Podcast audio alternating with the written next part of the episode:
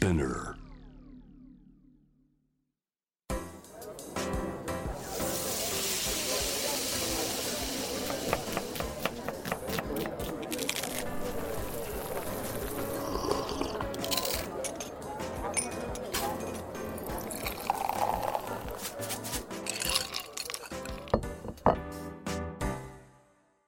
味な副音声ボイスオブフード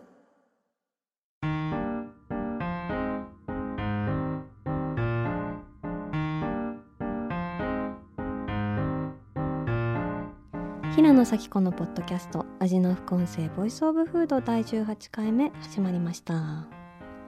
この番組は365日食べ物のことしか考えていない食のしもべことフードエッセイスト平野咲子が毎回テーマに上がるフードについて熱く語り音楽のライナーノーツみたいに美術館の音声ガイドみたいに食をもっと面白く深く味わうためのトークをお届けする番組です。というわけで早速本題いきましょうか。今回のテーマは「銀だこの旬は今」です。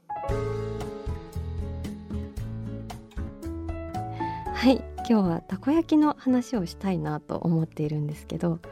なんでかってたこ焼きの旬っていうのはちょうど今だなと私は思っていてですね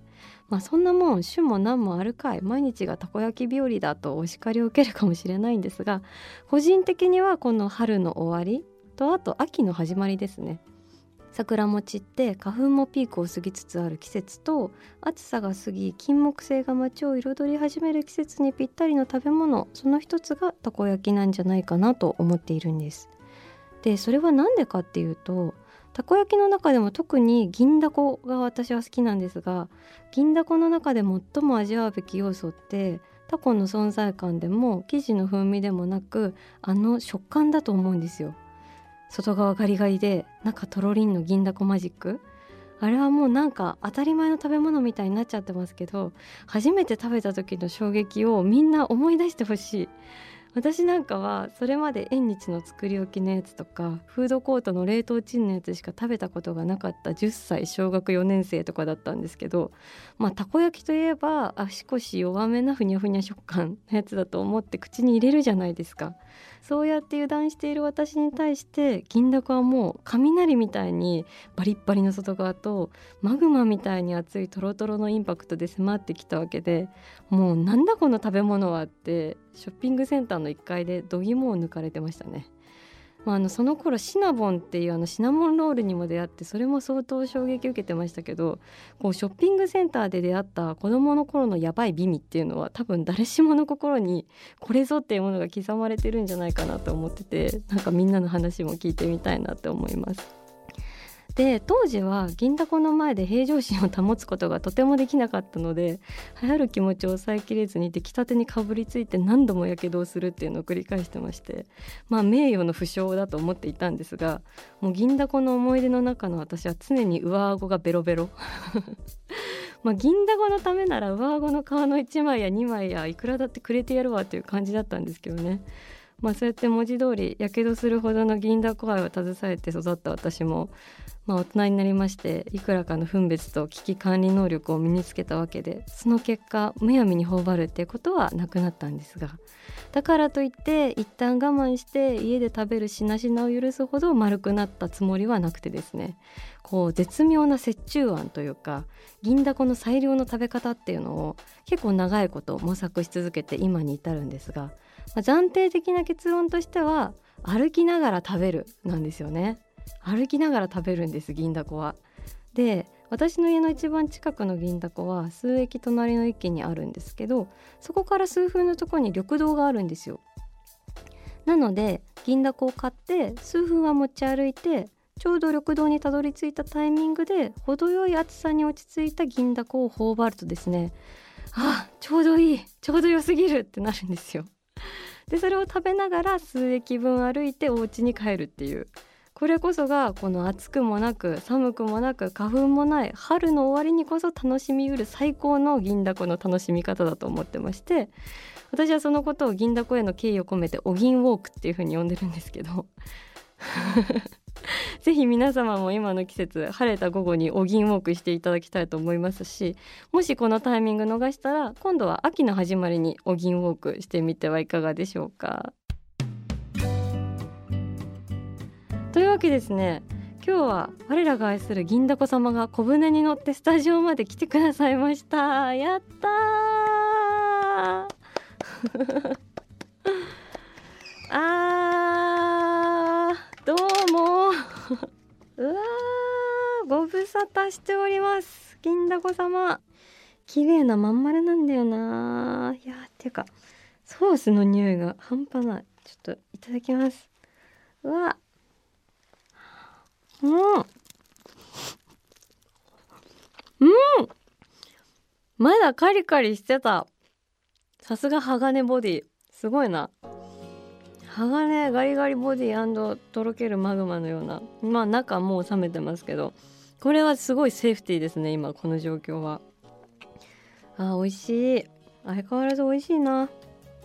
てかまずこのソースの匂いもすごいよね。この全てをソースで塗りつぶす感じというかさすが B 級グルメの王という感じで。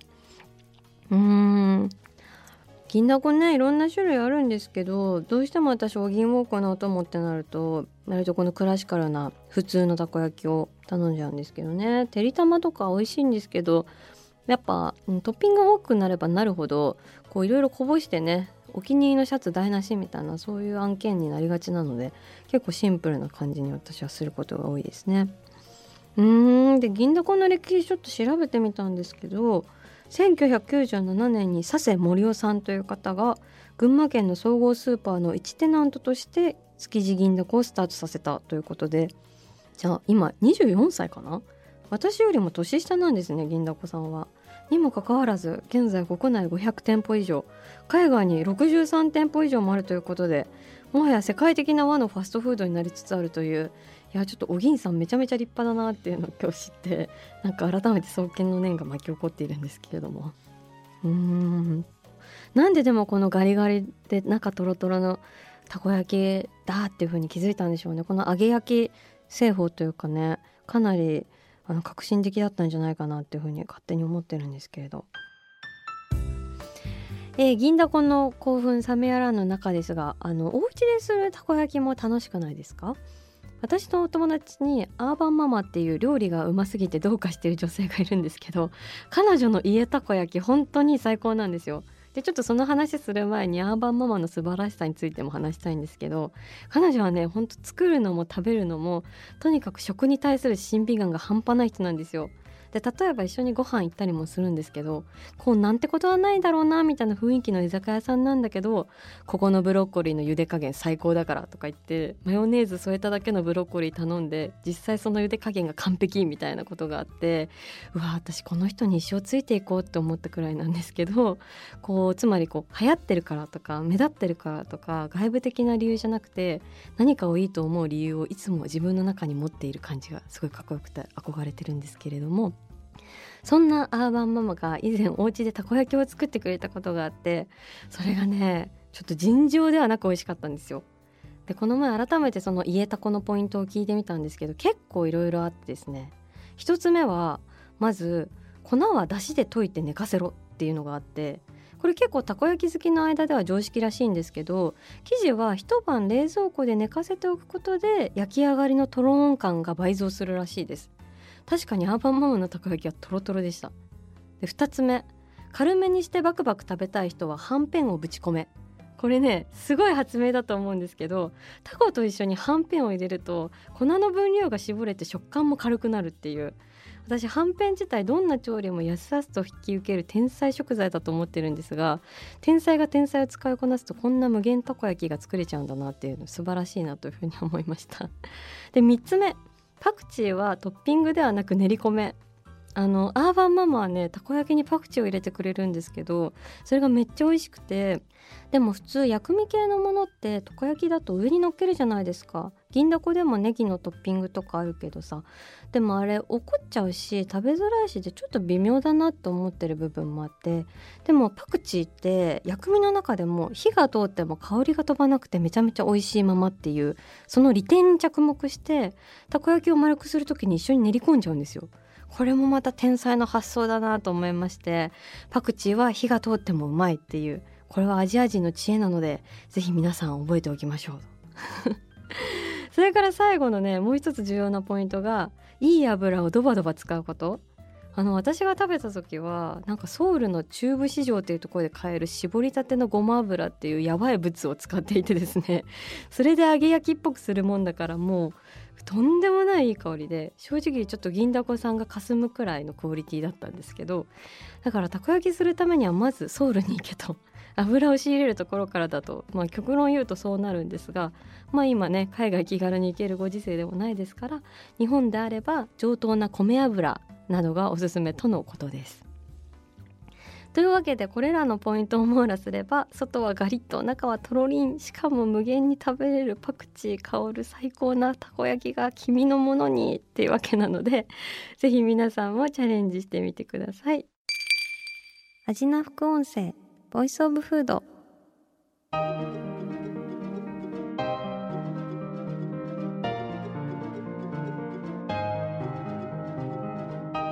わけで今日はたこ焼きの話をいろいろしてきましたが最近はねたこ焼き屋さんもいろんな形態が増えてきて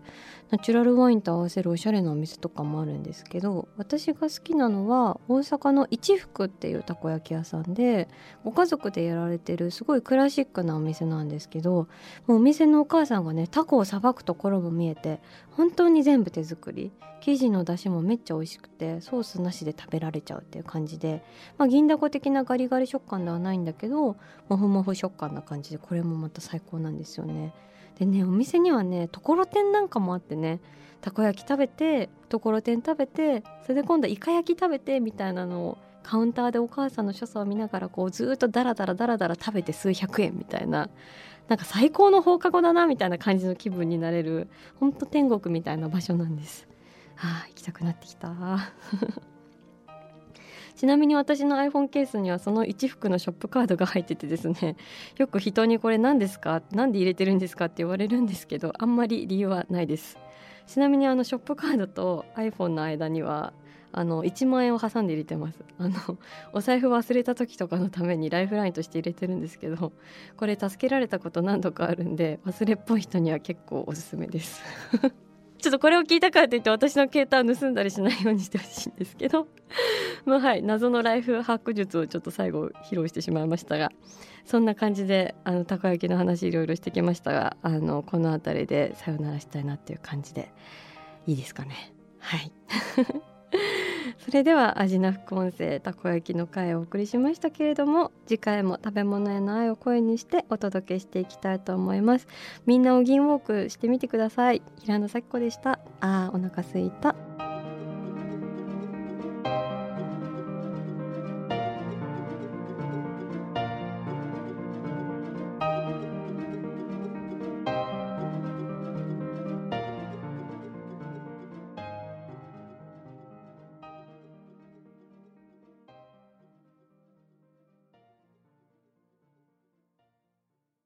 ここでスピナーからのお知らせです。スピナーでは企業やブランドの魅力やストーリーをポッドキャストとして制作配信するお手伝いをしております。ポッドキャストを通してお客様とのタッチポイントの創出とエンゲージメントを向上させてみませんか？お問い合わせは概要欄の URL かスピナー .com のスピナーブランデッドポッドキャストからお願いします。